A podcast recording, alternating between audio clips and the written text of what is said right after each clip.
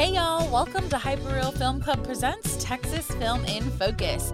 I'm your host, Samantha Rae Lopez, and we are at episode nine. That means I've created nine episodes as part of this 12 part podcast, and it has been a delight. If you follow me on Instagram, I recently posted a video as I was editing last week's episode, and I just had this moment of kind of gratitude overwhelm. I don't know what else to call it, but we'll call it that.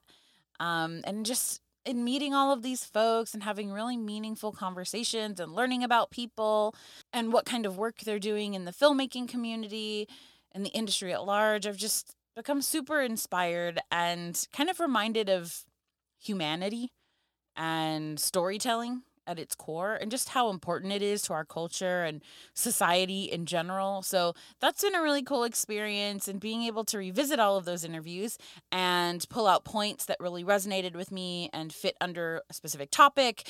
That's been quite the joy. And one of the great things about this project is being able to connect with all of these people and being able to connect with you as an audience. So just continuing these conversations. So thank you to everybody who has sent me feedback directly or is chatting with me on Instagram. That's definitely what's intended here. So my DMs are open for you. Unless you're trying to sell me a product or, you know, want me to become some influencer for your brand. No, those are immediately blocked. And I'm sure those of you that are on Instagram frequently know what kind of solicitations I'm talking about. But but yeah, so thank you, thank you, thank you. You know, last week I got a bit personal with a personal story, and that was actually part of a storytelling event. So I have the privilege of working for a really great company that creates spaces that allows for its employees to be able to tell their stories as they continue the process of, um, I guess, unlearning problematic tendencies, also uplifting voices and prioritizing allyship. So the other half I will share with you today, and um, and I think it's kind of perfect because it fits with the story that I'm trying to tell in this episode in terms of theme. So I feel like I had to. So um, I'll share my story and then we'll get into interviews. And then again, we won't have a lightning round because I'm going to be doing a little something special on Instagram. So if you're not already following me, really, you should be. But my Instagram handle is S. Rae Lopez, and that's S R A E L O P E Z. And you'll hear it again at the end of the episode, as I do at the end of every episode. And I'll just be highlighting women and non binary people in the filmmaking space and really just giving you the opportunity to quickly follow them and follow their work, support their work, and find ways in which you can get involved in some of these things.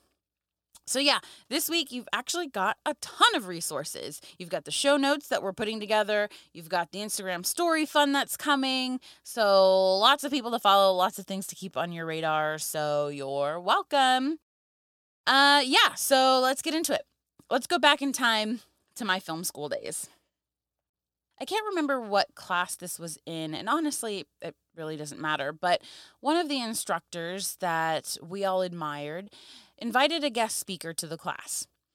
The guest speaker spoke about the importance of networking and how starting groups at school could be a really great way of doing that. After class, I approached the instructor who was chatting with the guest speaker and I asked if there were any groups that were just for women. He looked at me over his shoulder, scoffed, and said, Nah, people try that all the time, but it never sticks. It's like no one cares after a while. That one stung. I care. And there have to be other people who care.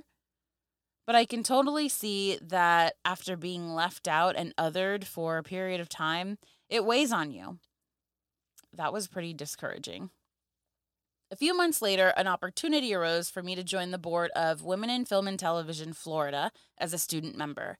This allowed me to sit in on board meetings that were held on the Universal Studios lot and meet women who had been in the industry for years. It was during those meetings and seeing that dynamic among these women that I truly saw the value in a community made up of women and how important advocacy is for representation on screen and behind the camera. After graduation, I moved to Austin and worked in production for a few years. I definitely ran into the same very male, very white environment, but this time I was armed with the wherewithal to seek out other women and build community and starting and joining groups that filled that need. Today, I'm bringing you several women who are leading organizations and productions focused on filling gaps left by years of inequality caused by misogyny and sexism in the film world. So let's revisit the conversation we started with Gail Cronauer last week. So there are these little pockets, you know, uh, these little seedlings of change and progress that I think are happening. Uh, in terms of Women in Film Dallas, um, I've been involved with the organization. I'm now vice president, but I've been involved with the organization on and off for decades. They've been around over 30 years. So um, when I first learned of the organization, I was like, oh my God, film. I mean, film to me was still like Hollywood.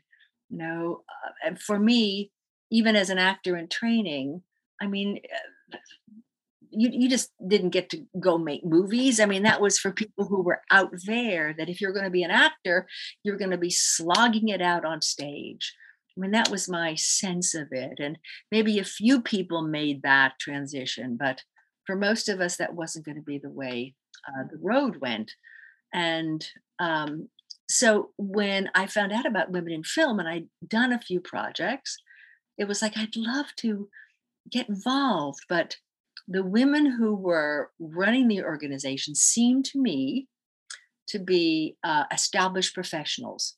And at the time, um, I think it was okay, these are women who are um, doing this, whether they were writing or directing or producing, and they're at a certain level. And in order to join the organization, you have to be sponsored by someone, oh my God, and have so many years in the industry. And uh, so I was pleasantly surprised when I was invited to join the organization. Well, I'm in and out of it because of teaching and life and kids and whatever. And uh, now I think the organization is much more about um, working to build the future of the industry and women's opportunities and advancement in the industry. So we've really been reaching out to young, right out of college, or if not young, women who are uh, going, hey, I'm a 40, 50 year old woman who's had a career and raised my kids, and I've got something I want to say, and I can do it with video. I can do it with film. I can do it with podcasts. I can do it with radio. So uh, the complexion of women in film literally is really changing. And that's amazingly exciting that we have so many different kinds of women, different voices, different experiences um, coming into our ranks. Now, this best gals workshop that we did last weekend, it was it was great. There were a lot of people who women who were already producing their own work and they needed practical skill. They had a lot of passion, they had a lot of ideas, didn't have a lot of technical know how or experience. And this was also um, plugging them in to people who could be mentors for them. So that was great. So, over the time that you've been involved with women in film, have you seen these kinds of connections kind of blossom into anything? And, you know, what's been your experience in, in witnessing that? Right. Well, this is interesting to me because um, the women who in the past have tended to uh, gravitate toward the organization have been women who are screenwriters, directors, producers. Um, that what we might call the auxiliary professions, uh, women who are in uh, wardrobe, costume design, women who are uh, now grips, who are in makeup, who are actors, who are generating work. But that's changing because so many women these days are like, hey, man, I'm a hyphenate. I like to believe that um, that networking and mentoring is um, increasing in terms of the numbers and depths of opportunities. Um, that word mentor has become much more visible, much more heard, I think, in our culture, in the Women in Film Dallas, in the filmmaking culture. Um, it's been going on for years, but it's often been women being mentored, if they were fortunate enough, by men, or it's been men mentoring men. Uh, and women oftentimes having to find their own way to, to get to where they are. For those of you wondering, there are several women in film and television chapters around the world. Many of them sit under the WIFT International umbrella, and the American chapters are usually affiliated with WIFT US in some way. In Texas, there are Houston, Dallas, and Austin chapters, and today I found out that there's a San Antonio chapter recently launched, so that's pretty cool. Um, it'd be great to have WIFT chapters in El Paso and RGV too, right? So if anyone out there listening in those regions are interested in spinning up a chapter of WIFT, I'm sure WIFT US might be able to point you in the right direction. Also, now is probably a good time for a shameless plug. I was the co producer and co host for the WIFT Austin podcast that's focused on women in the industry. So, if you're interested in hearing more in depth interviews, you can check out the show notes or my bio and find the show details there. WIFT Dallas also hosts a monthly podcast, so check that one out too. We got another former guest on this week's episode, and that's Stephanie St. Sanchez from QFest. Not only is she programming shorts for the Houston based festival, she has created a showcase on her own called Senorita Cinema. She'll talk about her inspiration to create this Latina centered space for filmmakers and why it's so important to her as an artist to have this sense of community. I came across something called uh, BH Life, which stands for the Boyle Heights uh, Latina Independent Film Extravaganza and it was founded by uh, Real Women Have Curves, the woman who uh, did Real Women Have Curves, Josefina Lopez. And this was in Boyle Heights in Los Angeles. But uh, so I got in, right? And it was, I mean, it was a big thrill. And I decided, okay, you know, I'm gonna, I'm serious about this, right? So I'm gonna get my cash money together. I'm gonna fly out to Los Angeles to be in this big old film festival and, and little did I know I get there and it's just, I don't want to say it's just, it's so small, you know? And it's, I mean, there's nobody famous really, but it was incredible. The, the sense of community that was there, all the people that were down for this cause, and all the Latinas that were there, all the Latina filmmakers that were there as a, as a woman filmmaker or even as a Latina, you know, double, you know, double dipping right there, whenever you're in a room full of men filmmakers, they act like you're stupid. They act like you don't know, you know, what a BNC is, or you know, or a, a female to male connector, like you don't speak their language. So, you know, to be able to talk shop with these women who had had this, you know, their own challenges and their own adventures to get to where they were and their inspirations. So went there, had this, had the best time ever got this this you know celebrated you know as like as someone that hey you did something man you know? All these women you know went out and they you know started doing their things in all these parts of the world and stuff. And i came back to houston feeling real good.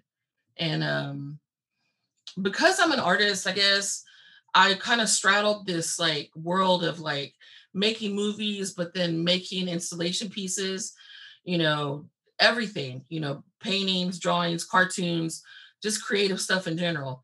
Um, so I got a um, um, a residency, a studio residency at the Lawndale Art Center, and one of the components was is that you had to do a presentation at the end of your your your uh, your stint there. And I was like, well, I don't really want to teach film. I can't. I don't want to do a presentation on how to make a movie in like an hour and a half. That's you know, and my body of work wasn't, you know, that was the project that I had already done. So you already got to see that. So I I proposed to do to bring some of the the filmic the films from BH Life to Houston and to spotlight that and to talk about that. So next thing I know, you know, two weeks later, the first Senorita Cinema happened at the Lawndale Art Center on the second floor with about 25 people, you know and it's and that's where it started and we started doing it ever since then and um, it just took off. And what happens with, um, unfortunately, that I, I've learned this myself, is that um, a lot of the reasons that uh, Latina filmmakers kind of they drop off because they have families. They start having, they get married and they start having kids, and it's really hard to balance all those things. And so you disappear sometimes, you know, and it's sad because uh, it doesn't really happen to men a lot. You know, men get to continue doing their artistic endeavors, and the woman traditionally will be supportive and watch the kids and, and do the caretaking and all that. Um, but that's not necessarily, I mean, that's, um, you know, that's, uh, what is it called? I don't want to say historically, but um, cultural, cultural, right? That's our culture. So it's it's unfortunate because these women, you know, who who came out the gate with these strong uh, uh visions and ideas, you know, kind of have to like scale way back, and sometimes they never come back.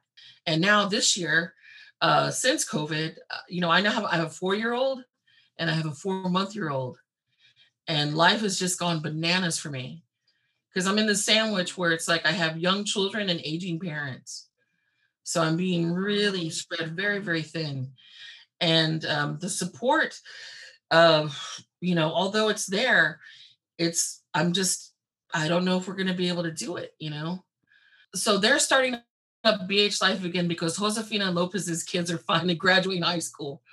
And so she's like it's like yeah so she's like okay let's get the gang back together and they're gonna they're they're in meetings right now and so bh life supposedly is going to be back.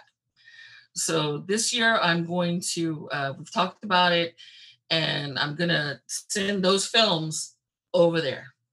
And I'm probably gonna do some judging, maybe submit something, but still be very involved because I believe that as Latinas, we still have to support each other. You know, look, I'm a Tejana all my heart, but I will tell you the uh about the the second or the third time I went to BH Life, every time I went, I'd always bring Tejana films with me. I would tell all my friends about it, right? All my Tejanas, and they would submit. And before you knew it, you know, oh shit, the Tejana t- contingency is here. So uh, that that felt really good. So I hope that we have that, you know, this year, because like I said, there is something to be said for being in a room full of people that know, you know, where you can be yourself and talk openly, and you don't have to worry about like saying the wrong thing and someone's going to hear it and talk, you know, talk business, and then you're, you know, blacklisted for the next four years in the industry. So in a nutshell, that's you know, that's Senorita Cinema. I'm no, I'm not going to change the name. People are like, shouldn't it be Senora? And I was like, well, let's just change it to Doña. Shoot, I'm almost there anyway. You know, let's not get ahead of ourselves, right? You'll always be a senorita at heart, right? uh, I read an article about uh, women artists, right? Like where do we go after we are riot girls right? If if our art brand was being a rebel badass you know at some point you evolve into other things you know and it could be age it could be background it could be history it could just be maturity you know learning that you know you don't always have to be a fucking mess to make art you know but it does help. But where do you go from there right? So that sandwich also of like you know the children and the parents so um, I think that that's a voice. You know, if you, if you're you're you are the uh, the filter, right? Your mind is the filter, and your experience. So life experience and the expression of that coming through you is going to be a, a unique thing. Um, and if someone's into it, then they are. Stephanie opened up a whole new line of thinking for me when it comes to the evolution of women in film, right? When we think about the many phases that we go through, especially if raising children is a choice that's made and all of the logistics involved in that. Um, even if you're child free by choice, like myself, what does that mean when it comes to aging parents, right? There are implications for us as Latinas for generations of gender roles that have been placed on us, right? Y'all, that could be a whole other podcast. So if anyone wants to hire me for something like that, let me know. Over in El Paso, Fem Frontera is also showcasing Latina talent specific to stories focused on the border. Angie Reza Torres is the executive director, and she'll talk us through what kind of stuff they're doing over in El Paso. We're a film organization located in El Paso, Texas, but really we serve the whole region of El Paso, uh, Las Cruces, New Mexico, and Juarez, Chihuahua, on the other side of the border in Mexico. And um, it's a really fantastic opportunity to grow a community of filmmakers who are regional, but also from all over the world, specifically border regions. Um, we have a lot of similarities and a lot of ways that we can come together uh, to talk about issues that are important to us, that affect all of us, um, whether or not you're a part of a border.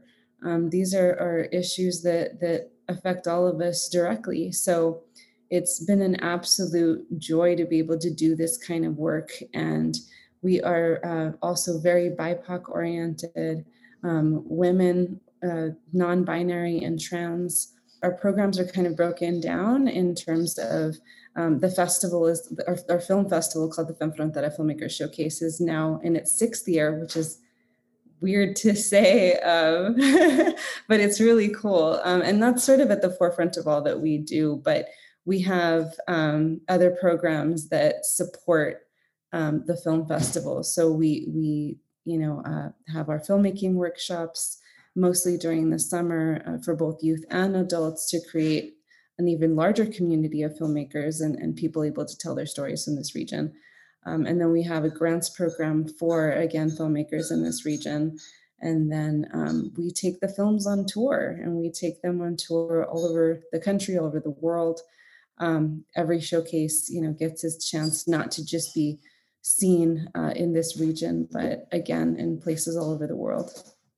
Can you talk a little bit about the history of Fem Frontera, how it started, and what you kind of identified in terms of um, a need that needed to be filled at that time?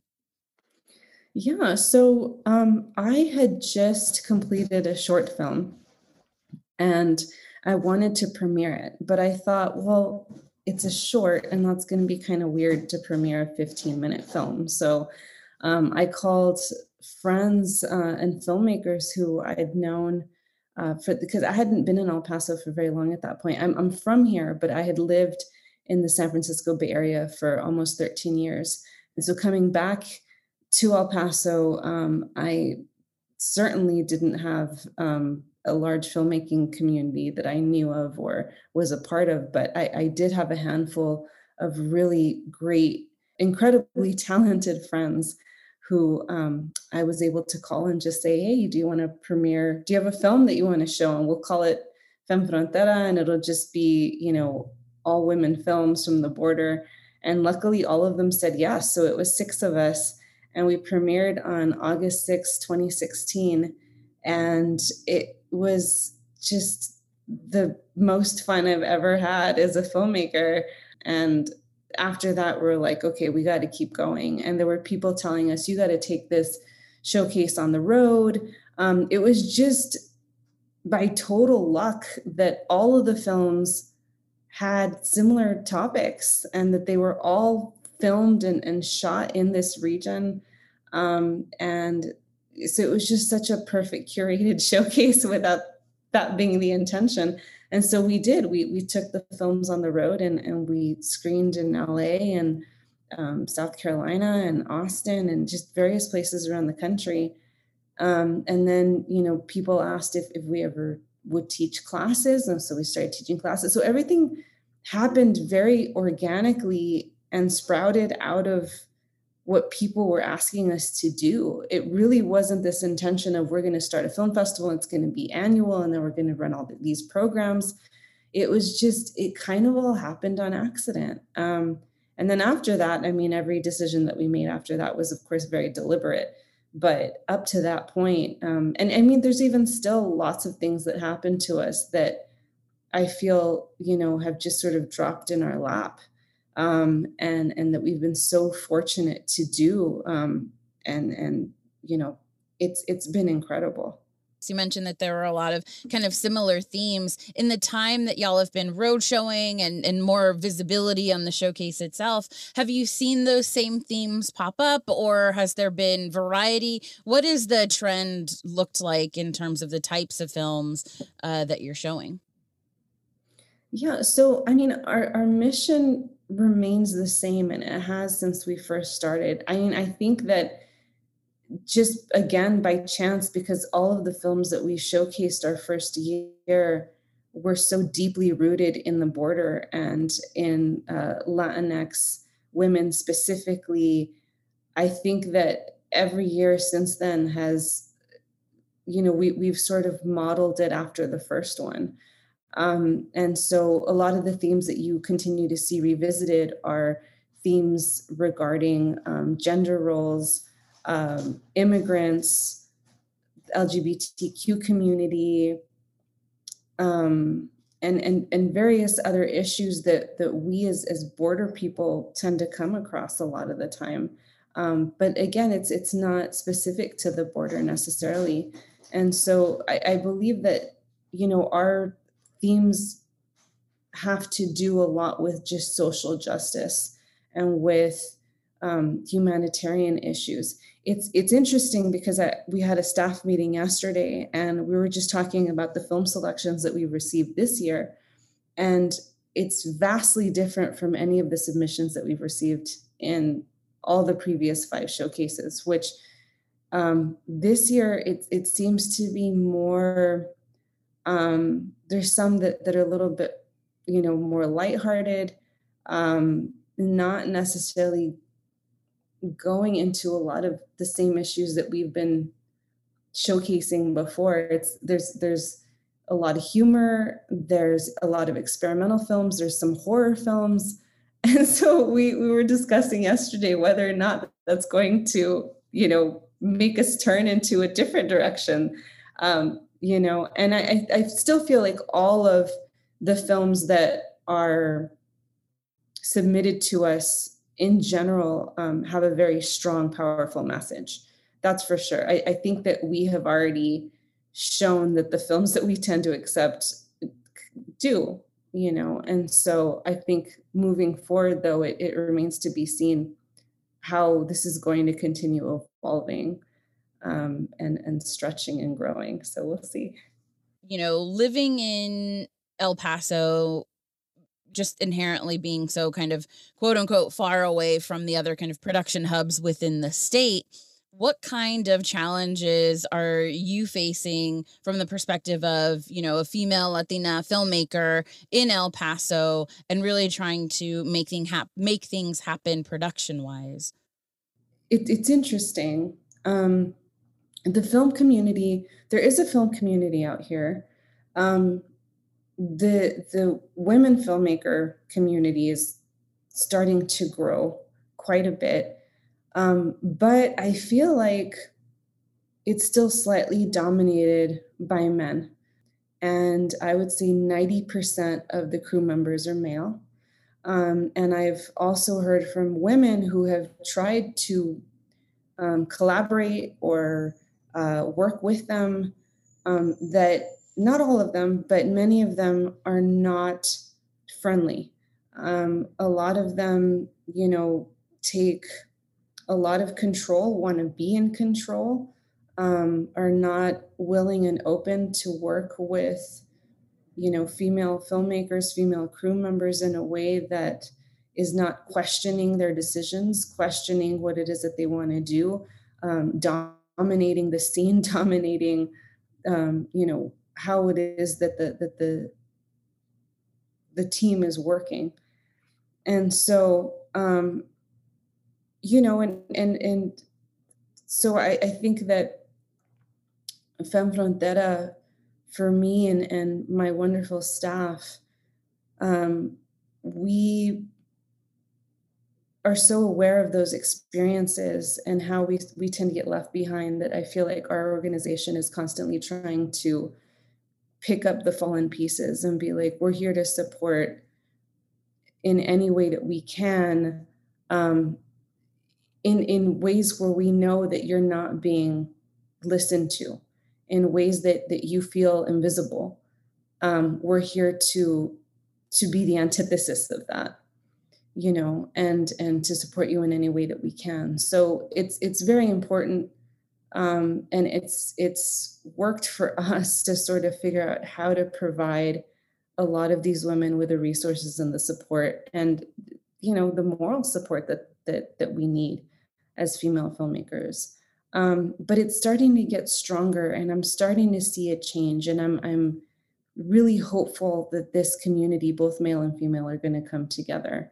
Um, I would say in the next, you know, five-ish years, it's going to be a little bit more um, collaborative in a good way. At least that's what I'm hoping for. And I, I, that's why I feel like what we do is so cool because um, we are as a team and as a community because it's not only the staff and our board and our partners but it's it's the Femme Frontera community that we've built that is made up of all the filmmakers who've ever been in showcases all the students who've ever taken our classes um, up to anyone who's even submitted a film uh, to our showcase. You know it's we have a large community now that's really beautiful.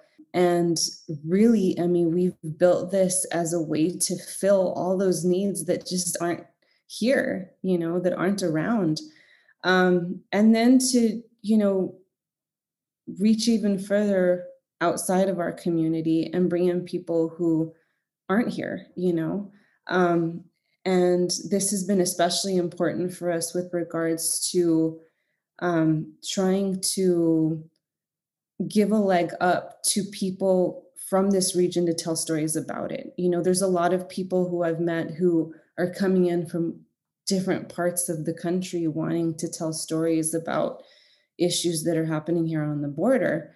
Um, there's nothing necessarily wrong with that. However, they're not really um, collaborating with folks who are in this community. And so you get a very outsider perspective, most often perspectives that aren't true at all to what life is really like in the region or that you know or they aren't able to offer any nuances of what it's actually like to live in this community um, and and you know our reality is so much more complex than what's being shown on screen. And so it's so important. And that's part of why we exist, if not the sole reason that we exist, is to challenge a lot of the perspectives of what is coming out of our region. Um, you know, the, the the various stories that are often one-sided and a little too simplified, you know, and so um, that's that's also a need that we have. And and a lot of times too you know um, the the people who often get the grants to come out here you know to tell stories they have more experience than maybe someone from this region um, but that shouldn't be a prerequisite to receive a grant to come out and tell stories about this region you know? A prerequisite should be are you from that region? Do you know the day to day do you know the culture? Are you part of the culture? Um, those should be the qualifications. You know skills can always be learned you know? That's not a problem. But you can't teach someone overnight what it's like to to live in this reality day to day what are things that you're hopeful for um, in the shifts that you've seen happening um, I see our filmmakers, our community of women filmmakers, being included in a lot more conversations now. Um, being included in crews, being made up of entire women crews. Um, we're no longer being questioned as much as we were. I'm just seeing them appear on film sets a lot more.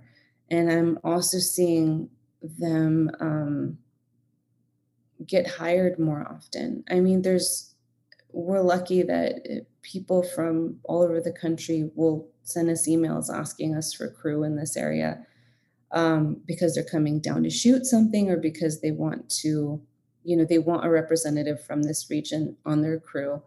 Um, and so we have a beautiful community from which to recommend um, absolutely amazingly talented individuals. And so i'm starting to see that change. We're getting a lot more requests for for things like that. So um, but i think within our region I, I see you know when we have our femme frontera mixers which is a day before the film festival um, we invite all filmmakers of you know all genders and all backgrounds and and and i see there being more of a of a seamless collaboration between both. It's not always it's not anymore them versus us. It's it's more like you know there's more excitement in the air of of working together of making this more of a tight knit unit. And i think that everyone is starting to see mutual benefits from working together rather than apart so every year i see that a little bit more and that's why i'm hopeful Another El Paso filmmaker who is closely working with Femme Frontera is Iliana Sosa, also someone whose work I admire and am lucky to call a friend. Iliana Sosa is a narrative and documentary filmmaker from El Paso, currently living and working in Austin. She just picture locked her most recent documentary, Lo que dejamos atrás, What We Leave Behind, which has been part of several filmmaking residencies and lab type programs throughout its development. She's got a ton of accolades, and honestly, I'm just trying to figure out how to pretend to be a UT student again so I can take her classes. The woman is visionary. You'll see. Yeah, so I um so right now part of the reason why I moved back to Austin was I um took a job at UT Austin. It's like it's a tenure track um assistant professor position and it's my first dive into academia because before that i was mostly doing freelance and um, so now i'm in that world which has been interesting and um, and then before that i, I was at, at in la for about eight years and i went to film school out there and got my mfa in directing at ucla um, which was also a very interesting experience. Um, and yeah i mean i i love being back in texas and it's really allowed me to make the con the films that i that i want to make. Um funny enough like I, I i wasn't really making the stuff i wanted to make in la why why do you think that is?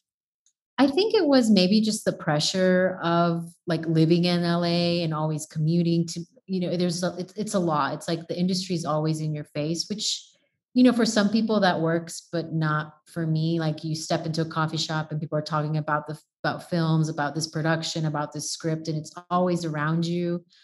But also the pressure of maybe having to be a certain way or make things in a certain way. Like I felt that a lot in LA, whereas I feel like in Texas and especially in Austin, I don't know, you know, especially when you're making documentary films and, and, indie stuff, you're not doing it for the money. You know, it's there's you're doing it for the art form. And I feel like people in Texas and the community I've been able to surround myself with, and I feel very grateful for. People are doing it because they love it and they want to make they they, they want to make the films they're making, not because oh I'm gonna go and make a lot of money or win an award. It's like they're just passionate about it so I have found that, that that was the difference I found. Not to say that that doesn't exist in LA, but for me, uh, it just felt very isolating and um, and especially in film school, like I was the only Latina in this program in the grad program. Then you know they take 19 directors. I was the only Latina, and I just felt it was a big a bit of a culture shock. And you know I I don't know I I just feel more at home, obviously, in Texas, being born and raised there. So, you mentioned the community that you've surrounded yourself with. Can you talk more about that? Yeah, I um, you know, fortunately, so when I first arrived to Austin um, a few years ago, um, before that, I had been i went to undergrad near austin. So i've always been in and out of austin for the last couple of years but then i worked at the austin film society back in 2015 and it was a very interesting place in the sense that i just got to know a bunch of people um, and i connected really well with um, you know this amazing filmmaker who were both have mutual friends chelsea hernandez and and she was like my first introduction to like the Austin documentary scene. Um, and she had approached me um, when I was still working at AFS and was like, "Hey, um, would you want to co-direct a documentary with me?" And I was like, "Short." And I was like, "Oh, sure. That sounds amazing." And it was called An Uncertain Future about these two women who happened to be pregnant during Trump's presidency. One is undocumented and the other one was married to someone who was undocumented at the time.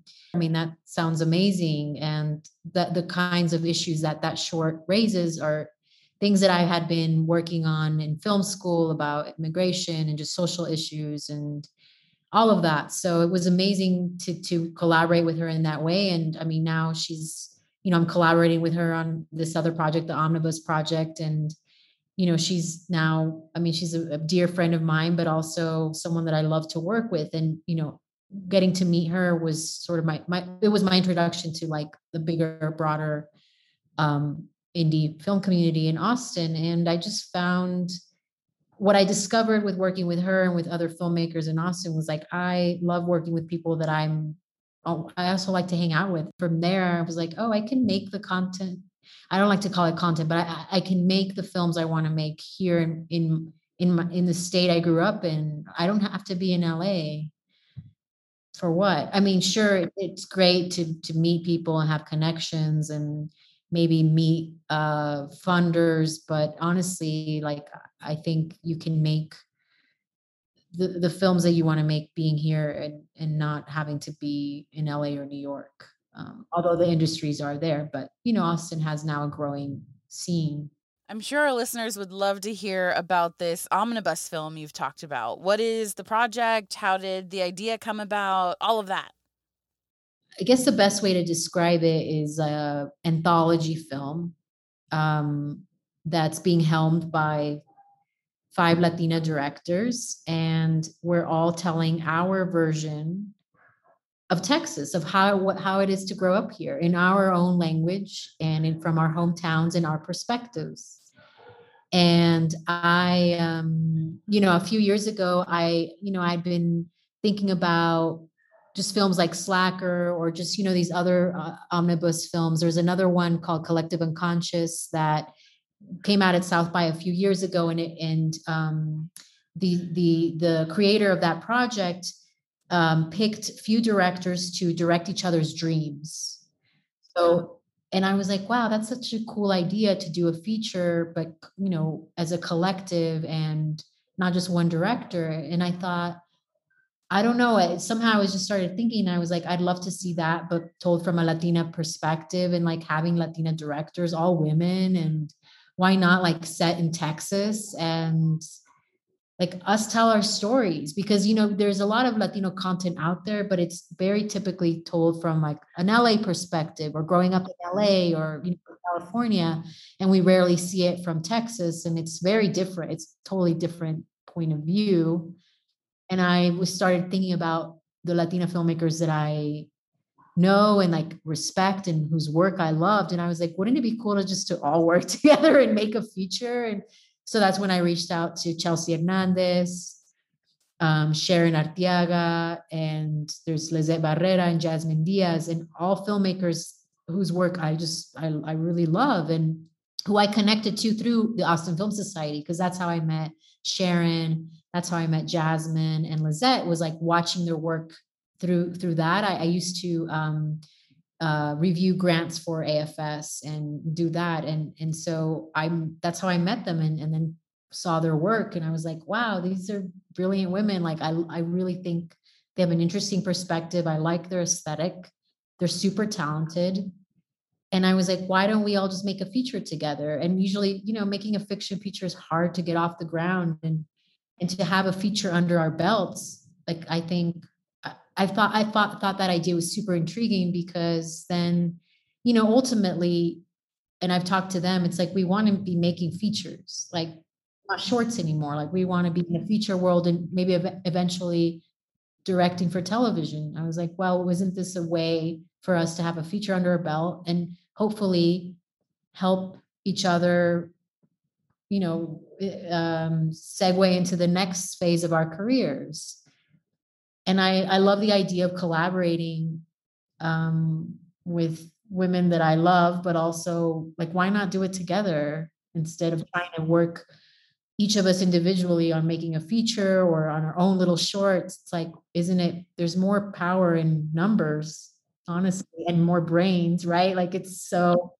why not do it in that way? And so they i approached them individually and they were like yeah sure like great and so um, you know it started off as this crazy idea and then you know covid hit and so all of last year and this year we've been doing Zoom meetings and workshopping our scripts. And, you know, we applied to a little grant, um, the Texas, uh, which one was it? The Boss Babes ATX grant, and got that. And it was just a big surprise. They were like, oh, cool, like some funding to do a retreat to, to develop scripts. We applied to the AFS grant. So Kat Candler like approached us. It was like, hey, I want to help you guys like make this and be a mentor. And so she's a mentor now. And so is Aurora Guerrero. Oh, Elizabeth Avellan too, like helped us also like they they've all been advocating the project and it's just been really beautiful to see where it's turned into and now it's a uh, we all have drafts we'll probably shoot next year. We have funding now. We got a big grant. Um, it hasn't been announced yet but i think will be soon. Um, so um, they gave us a pretty substantial grant that it's we received it and now we we got to make it. Like i'm super excited um and super thrilled. I just i feel like wow it, it started as like this little idea like wouldn't it be cool to bring together these group of women and make this and now it's actually a, a, a I mean it's a it's always been a real project but it's like now we have funding to make it like execute it and it feels so good to be back in the fiction world like i miss i miss fiction and you know one of the directors chelsea hernandez this will be her first fiction you know dive into it which is super exciting so it just feels great to be able to um work with with these women and like make this happen because i think that perspective hasn't been told yet. Like i don't i don't you know and it's sad to me that it's what 2021 we still we don't have something like that. I mean there's shows coming out right? There's shows like vida and you have this you know female perspective coming out now this latina female perspective but it's largely absent and told from a point from our point of view and not by a male writer. Like we're all you know we're we're telling the stories from where we grew up and and not not only is that important to us but also hiring like during production and post like people of color like being intentional about who we're hiring below the line but also who are we bringing into the fold into this? So that's that's the spirit of the project and and uh, hopefully we can carry it through. Wow that is that is so badass. I feel like i tell you all this all the time but like this is such a special thing and i hope you know that. I know it's real easy to get all caught up in the like we got to do the grants we got to write the drafts and all of that stuff but like this is a cool like a really cool thing.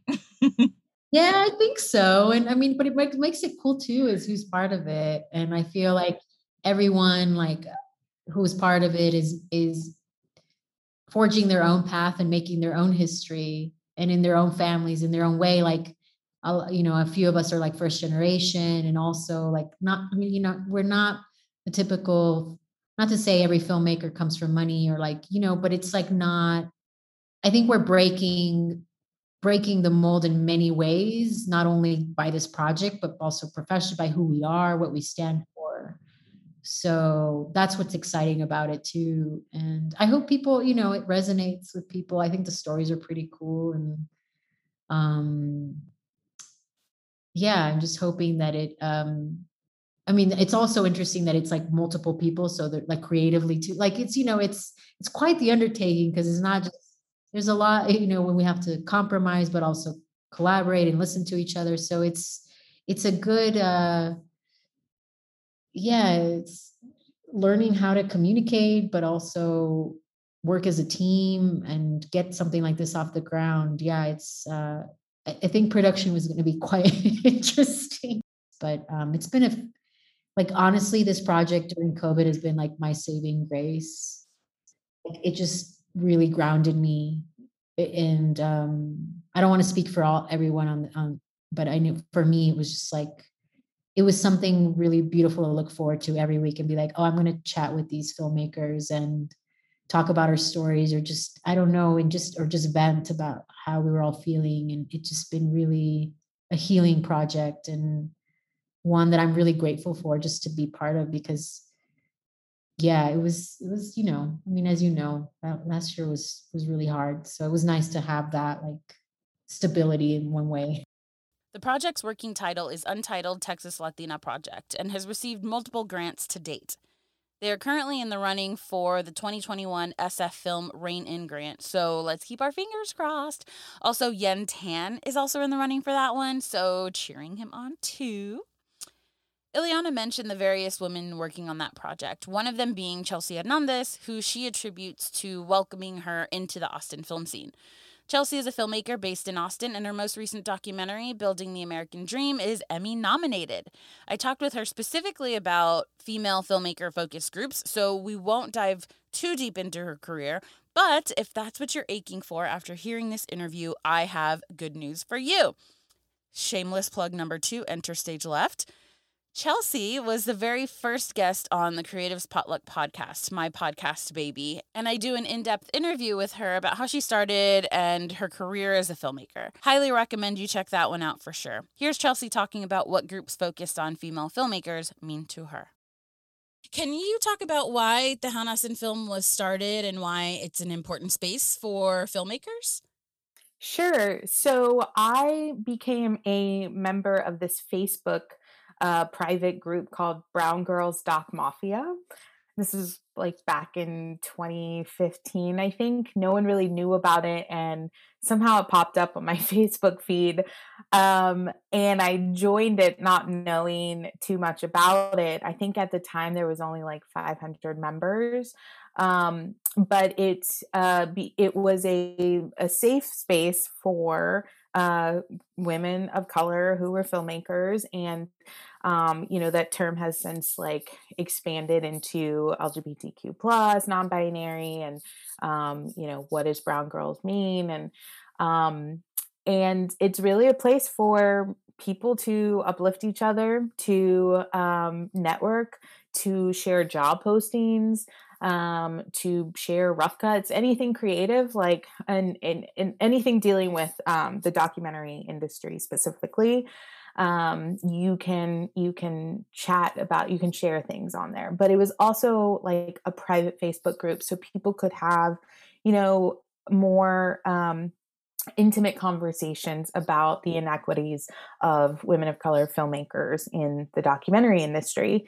And it was just really nice to have that um, considering there was i felt like i was going through so much of these like inequalities just myself you know in texas and then to see the same stories pop up with other people unfortunately but um because i was seeing that they were going through it too i didn't feel alone and i was like oh okay so it's not me like me personally you know it's the fact that there's these inequalities happening to women of color in our industry um, and so then it was great to you know seek advice from people about what to do if we you know if you encountered some sort of situation. And i feel like at the time i was just encountering situations with um, white people a lot and i wasn't sure if it was because of race or or, or just me. And i realized in you know being a part of this group that it was um, you know the inequalities of underrepresented people in the industry. And then i realized like you know what would be cool is if we had the same thing but specific to texas um, filmmakers because i was also realizing through this group i was meeting more um, more people in texas who were women who were women of color and i was like it would be really great if we could have our own like safe space um, to talk about things that are specific to texas that we're dealing with because even though texas is a very big state um, it's still a very small industry. It's kind of the same small group of people as well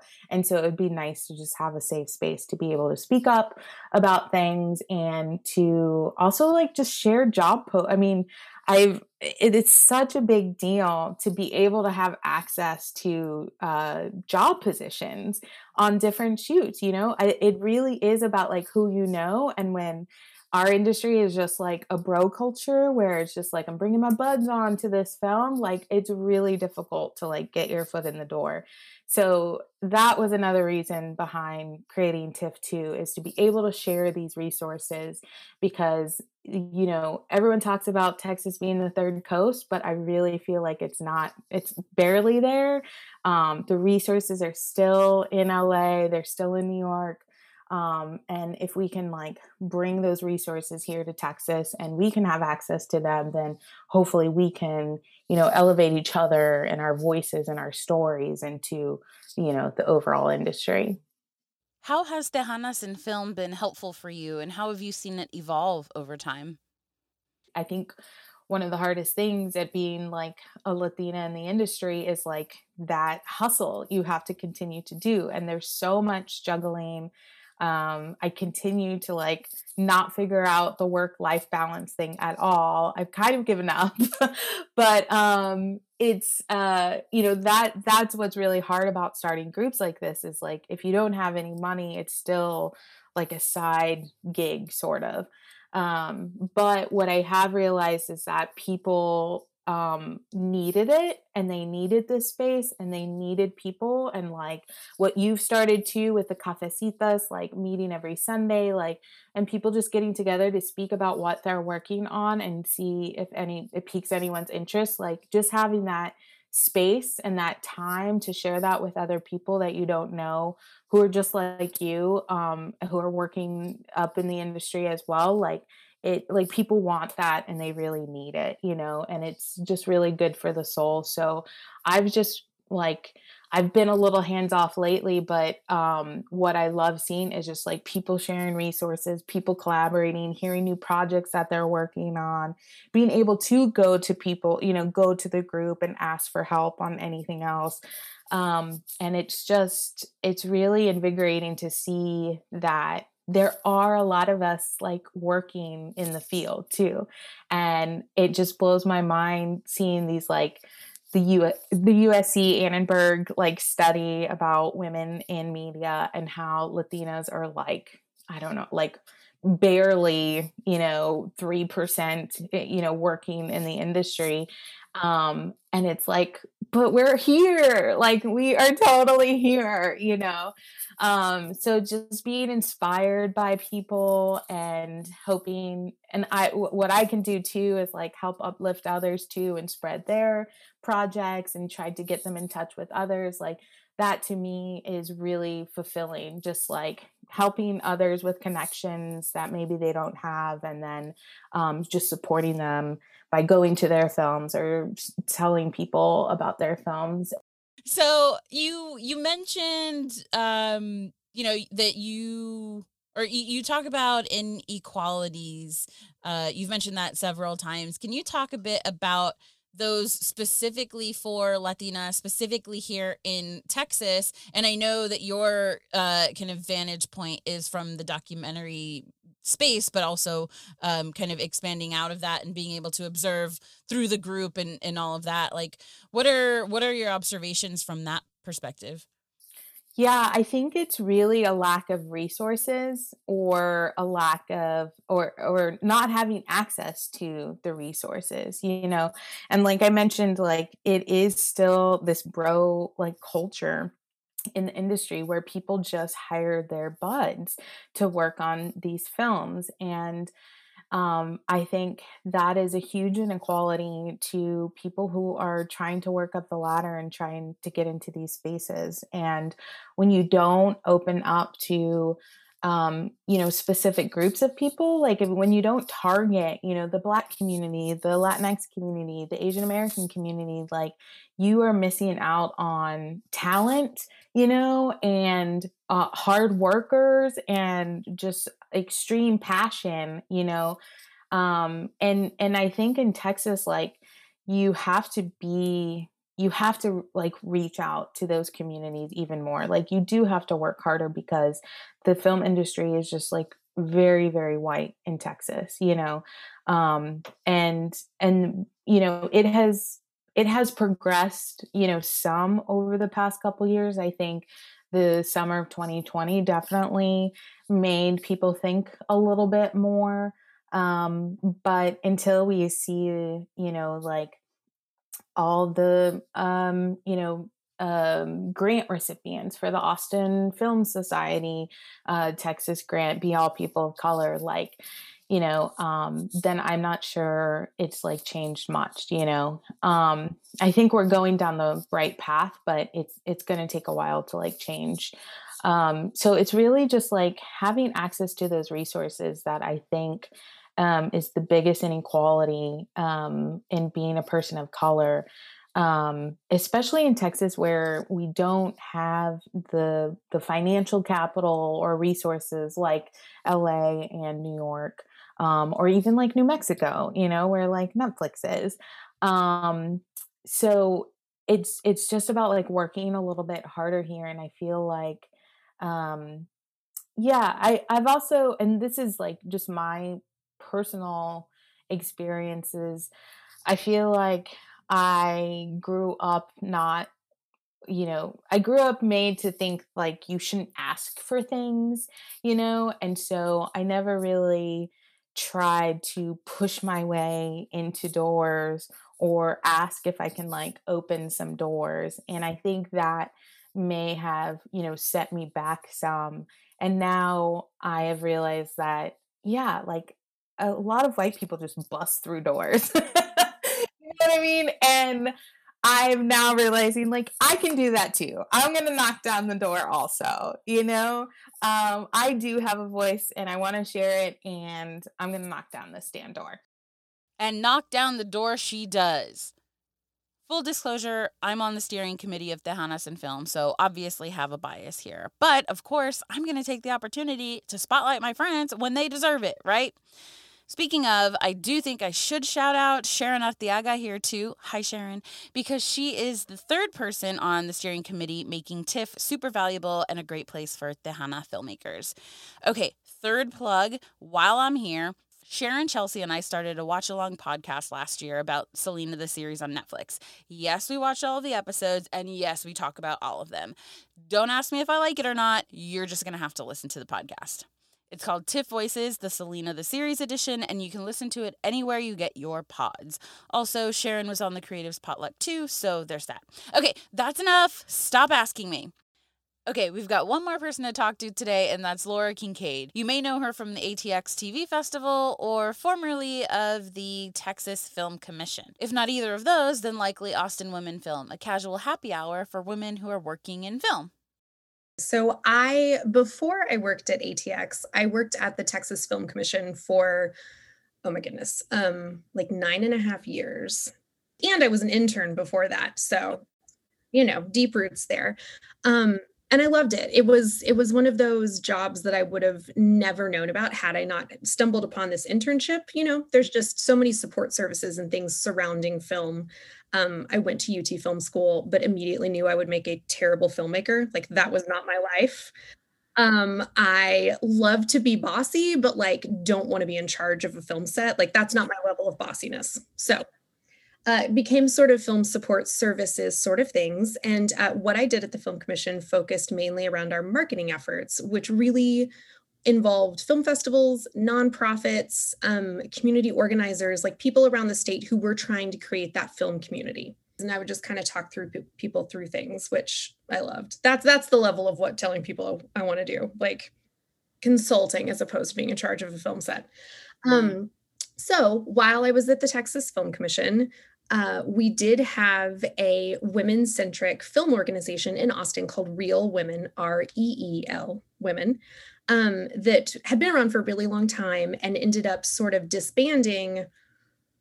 Oh, I want to say 2010. So they disbanded, and it was definitely a space that I think a lot of people really wanted to have filled.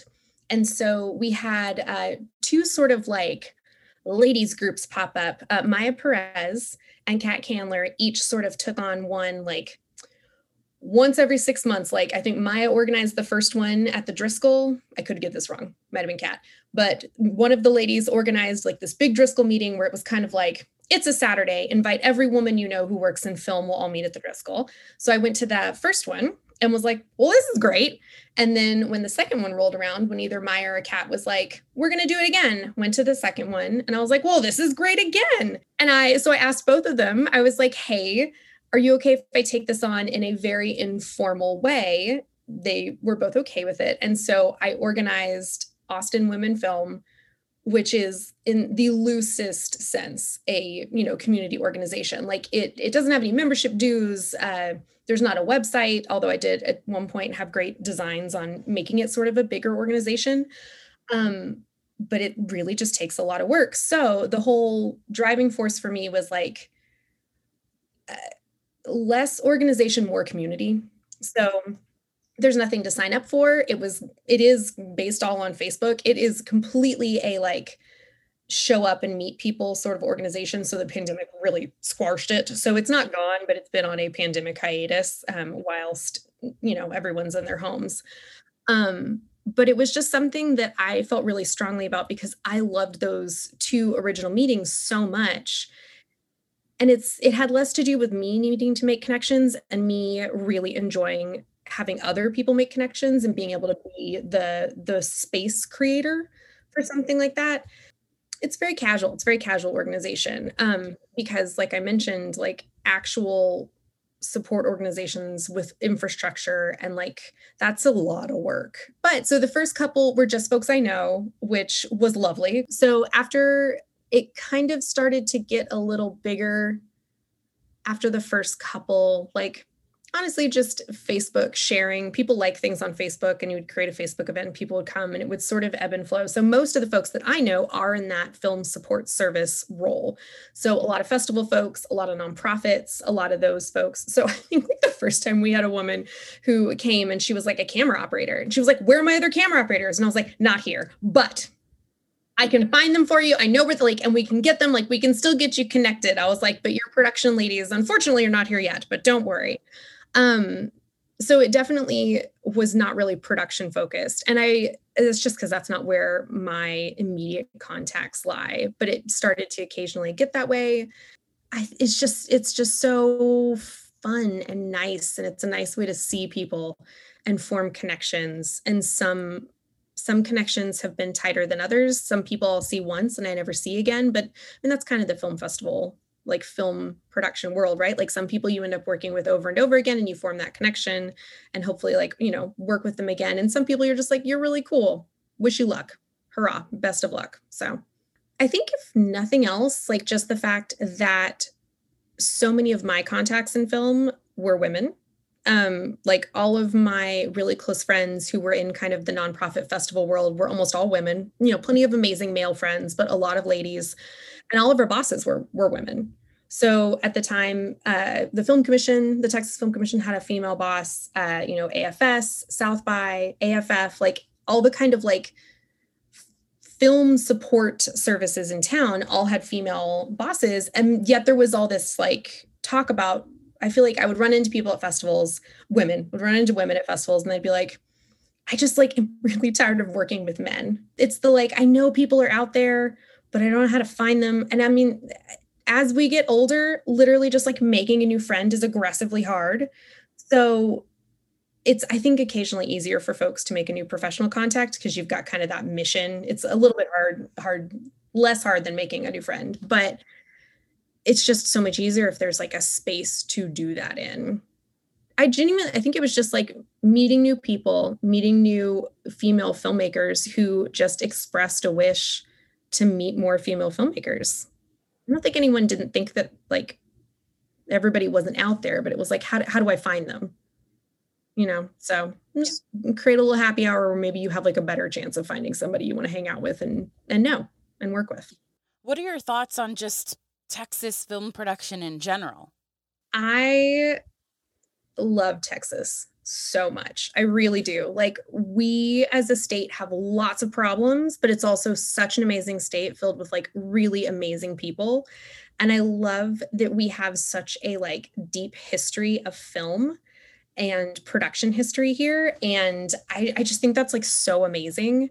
Um, there's so much that Texas has to offer simply because we are super um, large it's so interesting, especially not ever wanting to be a filmmaker. But I feel like the diversity of locations and the look and the feel that you can actually get here is just so amazing. And I don't even have an eye for it. But like just the way that you can get like any creative vision, you can kind of coax it out of the state, which I think is so incredibly cool. And if you're working in places around the state, you're hope you're more than likely working with just like amazing people.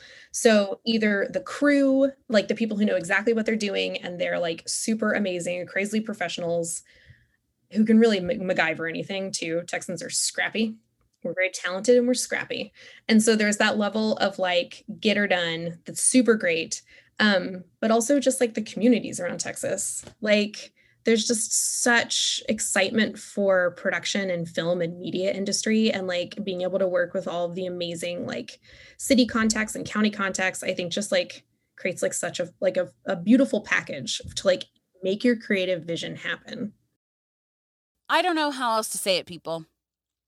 We need spaces like this to be able to find support in the industry because those of us in systemically excluded groups are subjected to workplace hazards like sexism and racism with little help from those in charge.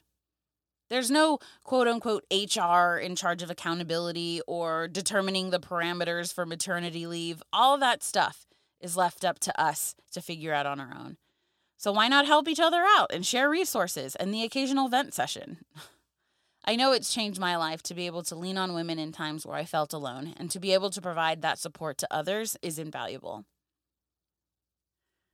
Something that I think is really important to acknowledge is the fact that traditionally women focused groups don't come without their own criticisms, right? There are many instances where non binary people are not included, where trans people are not included, where queer people of color are not included. So definitely want to just acknowledge that, you know, while groups are meant to be, you know, inclusive and, you know, a space that welcomes everyone, that's not necessarily the case in reality and where we are with feminism today. So something to acknowledge, something to keep top of mind as we continue to evolve what groups look like.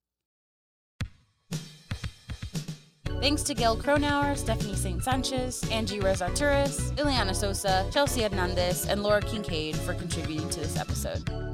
You can follow me on Instagram and Twitter at Srae Lopez, that's S R A E L O P E Z, and follow Hyperreal Film Club on Instagram at Hyperreal Film Club or at the website hyperrealfilm.club.